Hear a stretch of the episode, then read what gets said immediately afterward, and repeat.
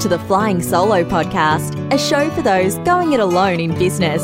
If you're working solo or have dreams of starting up, you'll find support, inspiration, and advice at Australia's largest and liveliest small business community. Find us at flyingsolo.com.au or join us on Facebook. Here's your host, Robert Gerrish. Yes, Robert Gerrish here, founder of Flying Solo, co author of the bestseller of the same name, and author of The One Minute Commute, my latest book published by Pan Macmillan and available in all good bookshops online and as an audiobook courtesy of audible.com. Yikes, six hours of me droning on. Anyway, that's enough about the one minute commute. Now, before I introduce our guest, let me tell you about Flying Solo's premium membership.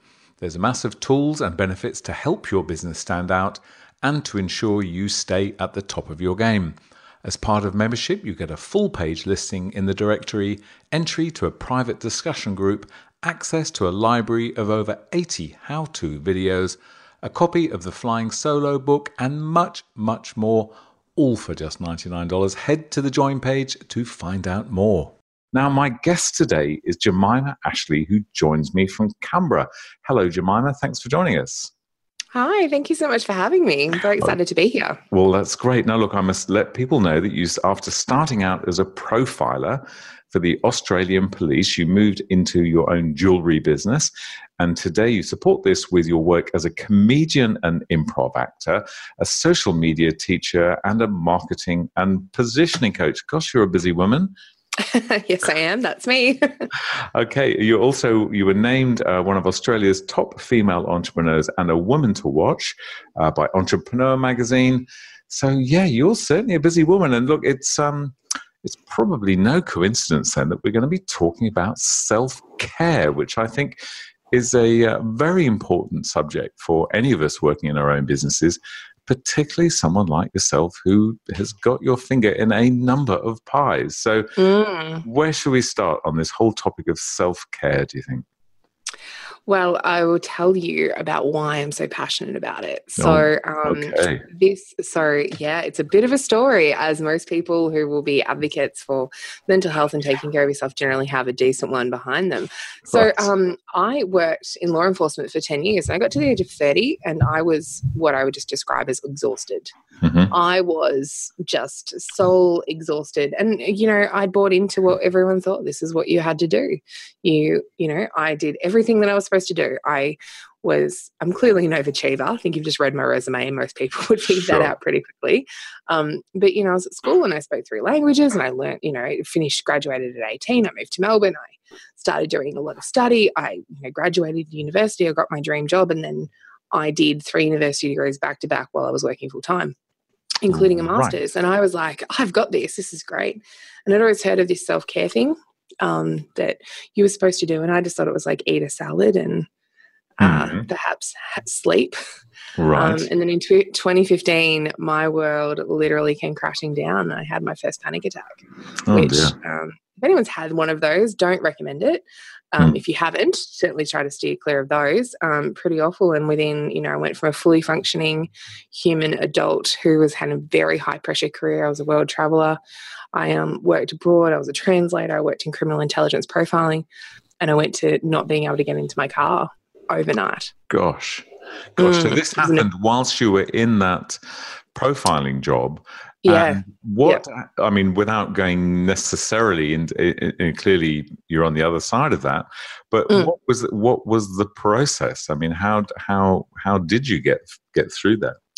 Yeah, it's a it it's a long story. Like it's complicated, and, and recovery for this sort of thing is um, is complex, and there's a lot of different elements that go into it. And you know, one of the reasons that I speak about this is because I couldn't find anyone talking about it when I was going through it. And this I felt really frustrated with because mm. it was like, eh, you know, when I started reading the statistics, one in three people are going to go through something like this in their lifetime. I couldn't find anyone talking about it actively. Right. So I was like, I got to start talking about this process when I got a little bit further out of it.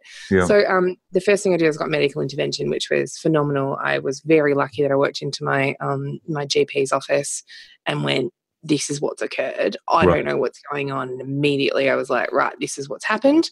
This is what we're going to do. Got in to see a psychologist and, um, you know, then was like, now I'm going to learn all these things about self care.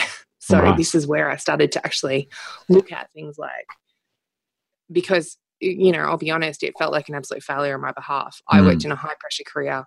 I had a lot of expectations on myself. I was fully, you know, I was I was doing improv. I was you know, standing on stage every other night and then going to work for, you know, 9, 10, 12 hour days and had a successful relationship and great friends. So this now felt like an absolute failure on my behalf. And then I went and learned about the psychology yeah. of what had actually happened and learned that there was a chemistry element, learned that this was a physiological response to stress being built up over a number of years. So, um, you know, the first thing I did was got medical intervention and actually researched what had happened. Right. It was kind of the first start. And then sure it was throwing myself into learning about meditation and yoga and turning your brain off mm. and why having devices around us all the time is actually bad for us. Mm, so bad. But so uh, uh, you know, we're going to. I know we're going. You know, I'm so sorry that you went through that. Mm. Uh, it must have been uh, an absolutely ghastly period for you. But somewhere in the midst of all that, uh, you decided okay, I'm going to start my own business now. Yeah, uh, which is the logical process. I think, not really. So for nobody. Yeah. No. So I mean, I know we're going to come on to to some mm. t- some tips now for for people in self care, but. At what point did you decide, okay, I'm quitting my job, I'm starting a business? And what precipitated that choice? Yeah, it felt like a big, everyone sort of was like, what are you doing? Because I went home and I got really in touch with what I wanted for the first time in my entire life. And what I had realized very early on is that I was living up to everyone else's expectations and not my own. So, and admitting that, oh, that was rough. Like actually making mm. that decision of like, oh, I did this because I thought I had to rather than this is what I wanted. So I sat back and um one of the things that had happened earlier was I had started doing improv and comedy and I had learned and met people who were, you know, actually interesting and were making money doing creative work. Yeah, okay. And I had grown up in a family where like we had a farm and we like my parents worked in government. So I realized really quickly that people could make a career out of being creative. And um, I was working in Manhattan, of all places, and I had a chance encounter with a jewelry designer and silversmith. My apartment happened to be above this guy's studio and walked past his studio a couple of times. And I didn't know what this man was doing, but I walked in there. He eventually would become my, my first mentor in business and I sat down with him and made a ring on the first day. I was like, I stalked this guy for a week, just watching what he was doing. And I swear it's the only time stalking's paid off. But um, he was fantastic and he showed me how to make work with metal. And it was, um, that a was kind of the moment thing. where I was like, you know, I can do something other than be at a job that I don't like. And admitting that is hard. Like when you're ingrained in that lifestyle, and I 10 years I'd done this career for, and every mm. degree was around this. And everything I had done for the 10 years before that was about getting this job that I wanted. And I got there and it wasn't all that. So, mm-hmm. you know, I took a bit of a leap of faith um, and jumped really hard. Um, and of course, everyone was very worried about me because all this other stuff was going on. And it was the best thing I've ever done. How so? I mean, I mean that that is a wonderful outcome from a horrible period. Is that, mm.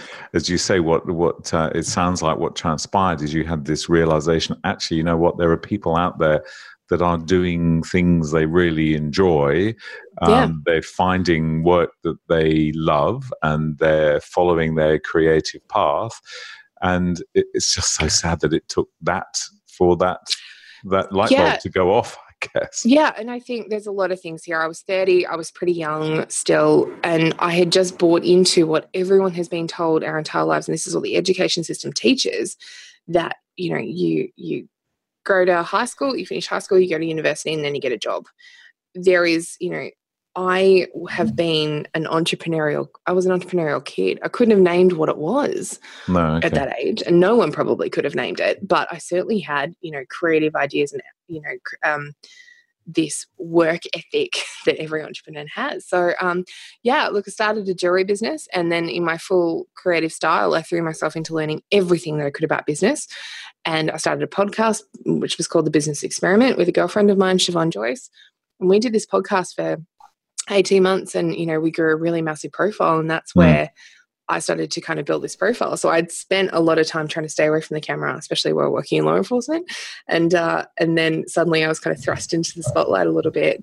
Um, but I'd been doing creative stuff already. So it was like, this is, I found the perfect alignment. Fantastic. So interesting that um, you know here you were working as a profiler, and then you actually mm. well, it's probably a bit of a pun that doesn't quite work, but then you ended up you know building quite a profile for yourself. So let's let's come back to today then. So now, uh, mm. as as I mentioned in the intro, you know you you have a number of kind of strings to your bow. You work in a variety of areas, but clearly. Um, this area of self care continues to be uh, obviously very important to you having been where you've been but is also something that you talk about you know whenever you can. So why don't we you know we obviously we have an audience listening that um, the majority have already made that choice to work in the business doing the work they enjoy. Mm. so yeehaw you know we've got that bit right. But how do we ensure because in small business it's not all um, you know, kind of roses and smiles. There are pressures, of course, and we know, we both know, we all know that there's um, that mental health uh, is an issue within small business. So, what is what are some? I think you've got three sort of clear tips for us to have a look at. Why don't we dive into those? As to how can we make sure we look after ourselves in our businesses and our lives. Yeah. So the first the first thing I kind of want to put around this is I just mm. want to be really clear here. Running a small business is stressful. We don't have a lot of firm statistics on the the kind of anxiety and depression rates, but what I can tell you straight out of the bat is that anxiety is now overtaken depression as the most diagnosed mental health disorder specifically in Australia. And I think we're going to see this worldwide. Mm. So and we're not we're not talking like a small amount of the population, we're talking about 15% at the moment, which was last year's statistics. So um it you know it's a, it's a stressful job. We work long hours. We have, you know, cash flow issues. We have, you know, b- the blurred lines of where is business and where is work. So, um, yeah, there's a lot going on. So there is a reason that you're feeling overwhelmed and feeling stressed. And I just want to let everyone know that if this is you, you are not alone. Sure. There are a lot of people going through this. Okay. So, um, the first thing I would definitely say is to prioritize what you are doing because this list and this kind of list enables you to really identify what needs to be done and what doesn't need to be done. We put a lot of stress on ourselves as business owners and we give mm-hmm. ourselves what I like to refer to as imaginary deadlines. Yep. And um, we then, in turn, make it harder and harder on ourselves to go and get these things done. Mm, okay, good point. All right. So, prioritizing, are you saying there that obviously part one of our priorities needs to be ourselves, our own self care? Absolutely. Yeah. Um. So, for example, we need to carve time where we can. Obviously, we have a lot of business stress and you know demanding deadlines. The good thing is in the entrepreneurial world, it's pretty. Um, unless you've really got a global audience of over a couple of million, most of those people will roughly be in a very similar time zone. So yeah. the good thing is here is that we know from about eight till five, eight till six, this is when emails and stuff are going to kick up the good thing is is that the time before and after that your phone and stuff like that will actually kind of not become relevant anymore mm-hmm. um, you can actually do a lot of work in the hours of five and five and eight i get up at 5.30 don't recommend everyone gives that a go but it is a lot of fun to do it yep. um, because you get to actually you know put yourself first um, exercise yoga meditation don't see these as optionals these are actually just part of running your business mm. Yep. Okay. I think that's a great point too. and yeah, to start your day um, with yourself as your, you know, almost like yourself as your most important uh, kind of business action is looking after yourself before you get into the day. I mean, that does obviously doesn't necessarily suit everyone. Not everyone wants to do an early morning sort of exercise or meditation, but I think you know the notion, as as you said there, of just carving out that time, making sure that in each and every day you've got some time for yourself. So that's a great point. Where what else what other sort of things do we need to be thinking about? Um, the other thing is something that I sort of talk about being like an attention economy. So, um, where we are putting our own attention is kind of the most important part of it. But the one thing that's happened with now, you know, our mobile devices being this ever present thing in our life, I have um, a bit of a no phone zone policy and turning my phone off because this is now, honestly, we don't ever get bored anymore.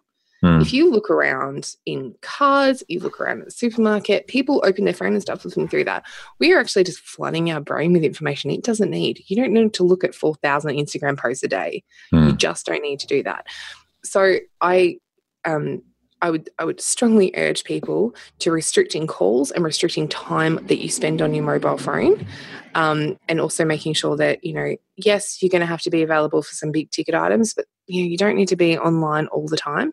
We need yep. to be able to switch off. The other thing is don't.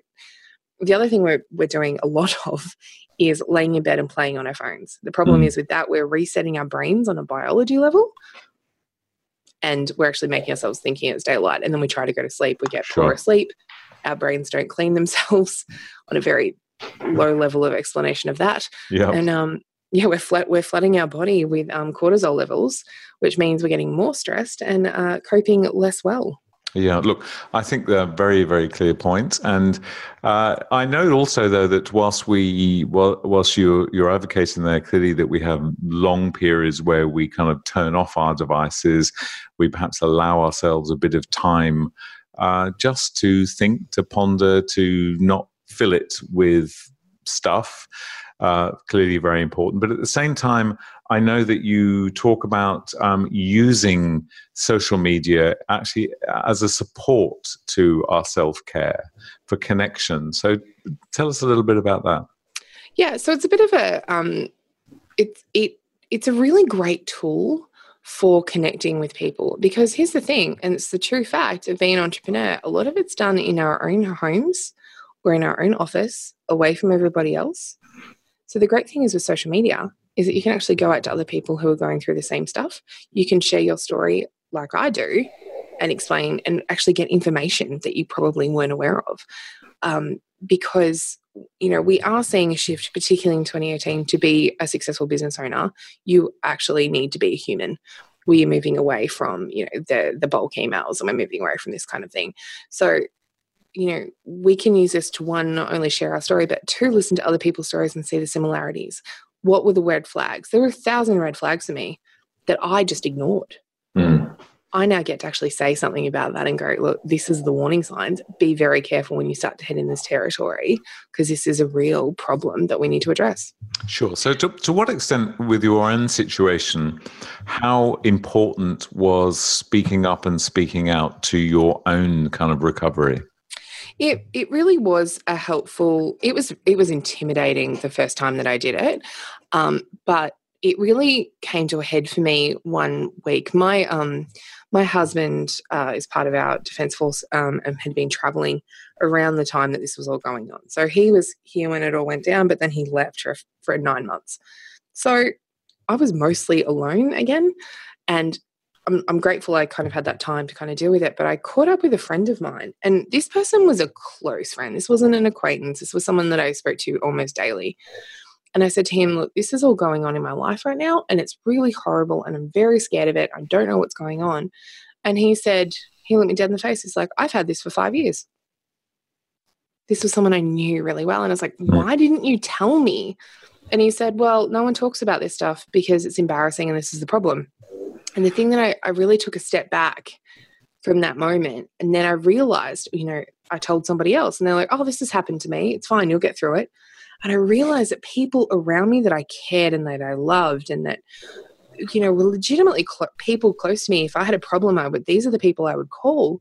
No one was talking about it. No one was breaking the silence of this, and it was making the stigma worse. So when I was, you know, when we were saying things like, I was saying things like, I'm not doing well today, I can't leave the house it was being seen as a weakness. But if I had a broken leg, it would have been a totally different story. I'm like, mm. I'm fighting my brain, guys. Like, I'm actually fighting the, the chemistry of my body. And what I really felt so strongly about was understanding that this wasn't a weakness on my behalf because I had gone from an alpha female who was working in an alpha dominated career. I was surrounded by alpha males. I was one of 17% um, workforce women and only 8% worked in operations. So we're talking very male dominated. And suddenly I'm saying, I can't do this because my body won't allow me. This for me was so important. And as soon as I felt like I had some sort of control, and I'm not, this was not a quick process. This took about 12 months of medication. I, um, therapy, self care daily. Um, and I'm talking like aggressive self care, like, okay, I need to have a nap now. This sort of very high level of what felt extremely selfish and kind of breaking that stigma for myself. Um, I was like, yeah, okay, we need to let other people know that this is a fact of mm. life and that one in three people are going to be in this situation. And this is not fair that I've had to go this alone because other people weren't willing to tell their story. I was brave enough to do it. I'm grateful that I've got the chance to do that, but it is slightly terrifying at the same time because it's an extreme vulnerability, even now for me, doing so well. You know, it, it is hard to do keynote speeches, being an international speaker. It is hard to come onto podcasts and talk about these things.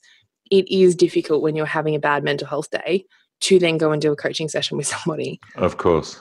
This is the reality of it, though. This is, and this is why I want to talk about it because we have to let people know that they're not alone in this process. Yeah. Okay. Good. Good point. Now, you also, I know that um, in your own sort of day, you have uh, you have a, a, kind of a, a, practice of mini breaks. You have uh, a kind of sleep routine that really supports you. Can you tell us a little bit about what you do in those areas?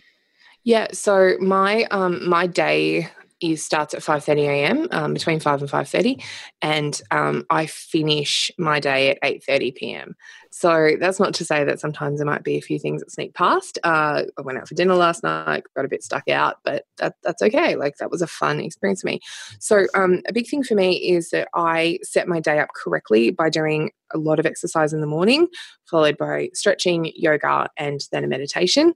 And that, you know, and knock that out of the ballpark before 6.30. I've had a healthy, nutritious breakfast, showered, ready to start work by 7. This day for me is this start of the day sets up the rest of it. Because I cannot at this point, I'm not going to go and eat a burger.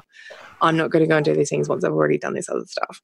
Right. Um, because nutrition is a huge thing for mental health. We've got to make sure we're feeding our bodies the right things. Um, the next thing is I have an alarm on my phone that goes off every 45 minutes that reminds me to stand up and get away from the computer. Again, just taking away, just giving my brain a couple of minutes to recover from the amount of light, the amount of information it's had to take in. Um, the other thing is I ensure that all my devices and everything is always set to silent. I'm controlling when I'm giving my attention to these things versus otherwise. Um, and i also i know my working hours. And so the average person when we go to work for eight hours a day we actually only do about five hours of work. Sure. this is because we get interrupted things happen. I actually take out the middle of the day. I will not work between about mm, probably about noon till about two o'clock i will not even try to do work my brain just will not allow me to give the best results so that's the time that i get to go and do things i need to do around the house Perfect. And so, how do you? Um, what, what's your sort of pattern of sleep? I mean, uh, just to, to kind of wrap that area up.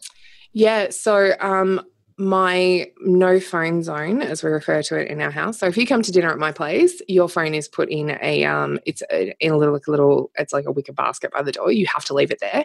um, and when we go out for dinner, everyone stacks their phone in the middle of the table. You are then fully present. If you pick your phone up, you're paying for everyone's dinner not one time has anyone picked any, picked nice their phone up during that. Um, so yeah, my phone no phone zone kicks in at eight thirty, and then um, I am mandatory in bed by 9:30, 10 o'clock. Mm, so excellent. might have a bit of downtime, do whatever I want to do, but yeah, look, eight hours sleep. And if I'm not meaning that, and I know, you know, and there are times I'm not, let's not pretend we don't have perfect lives and that I live by a clock. There are times that I'm going to make a mistake on this. Sure. That's what naps are for, and they're amazing. Yeah. and so when you you know you're you're still you're still young. You you got a you know a long life ahead of you. Do you do you feel that uh, this whole area of self care is it now is is it now part of your makeup, or do you feel that? Is it is it something that um, kind of sits with you as a concern, or is it has it shifted now to being something that you feel I've got this, you know, I'm in control of this?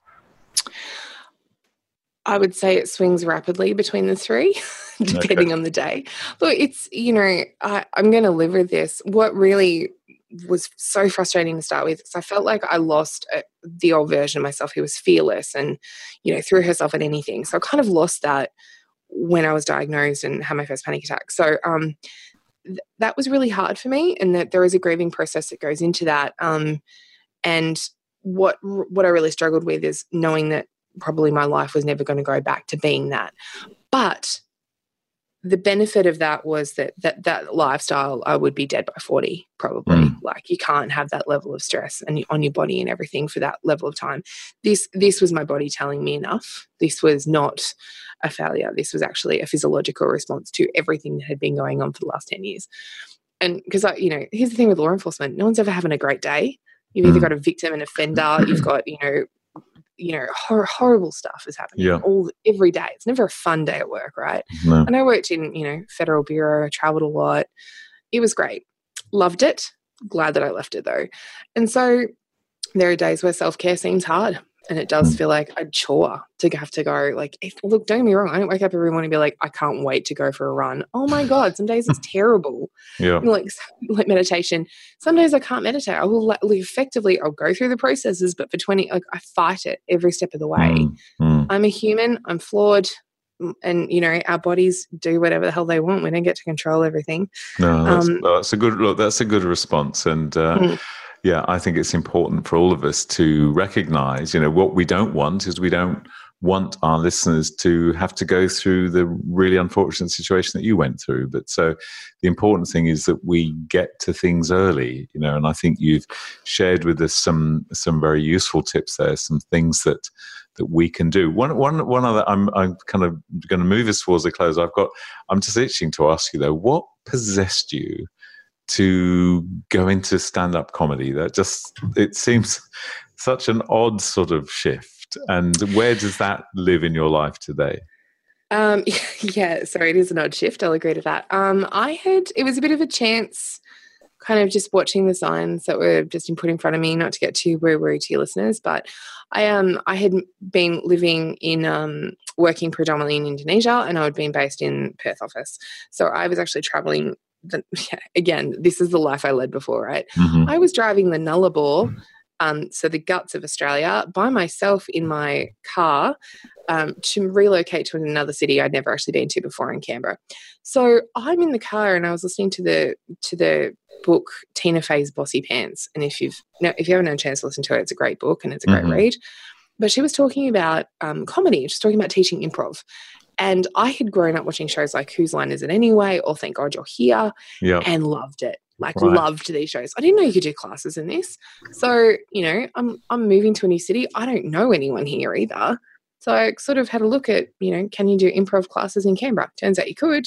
Met a whole bunch of people, you know, and really had a lot of fun just kind of trying something new and followed what felt very natural to me. This was I was being drawn to this thing and that took that took a little while to kind of get used to. Um, and then I realized I was pretty funny, so and started writing jokes and getting out on stage and, and saying them sort of out loud. So um, and then waiting for laughs. So again, another male dominated area that I was like, yeah, I reckon I could have a go at that.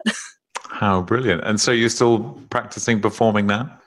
Yeah, I'm teaching now. So I okay. teach people how to do improv. I've had a couple of shows on in Canberra. If you're a if you're a Canberra local or in the area, we've always got kind of shows happening. So um, love it. Met my husband there. Improv's a cult. So if you are thinking about joining, know that now. Yeah. You will you will go in and you'll never come out again. You'll love it. Um, and I think improv is a really um, the first rule of improv is say yes. So I think it's a nice way to live your life as well. I think um, yeah. I find it jarring when people start from a place of no. That's so brilliant. Well, look, Joanna, that's a that's a lovely place to um, to draw our, our conversation to a close. I think so. Thank you very much for finding time to in your day to speak with the Flying Solo community. If we oh, want to thank find, you so much for having me. If we want to find out more, I know we should head along to jemimahashleigh.com. That's Jemimah J E M I M A H Ashleigh A S H L E I G H dot com, and we can find out all of the uh, very exciting and very varied things that you do in your life. So, again, thank you so much for joining us. Oh, thank you so much for having me. I really appreciate it. And before I go, don't forget that when it comes to creating a truly enjoyable and prosperous business, Flying Solo gets you. Premium membership has all the tips and tools you'll need for just $99. Head to the join page to learn more.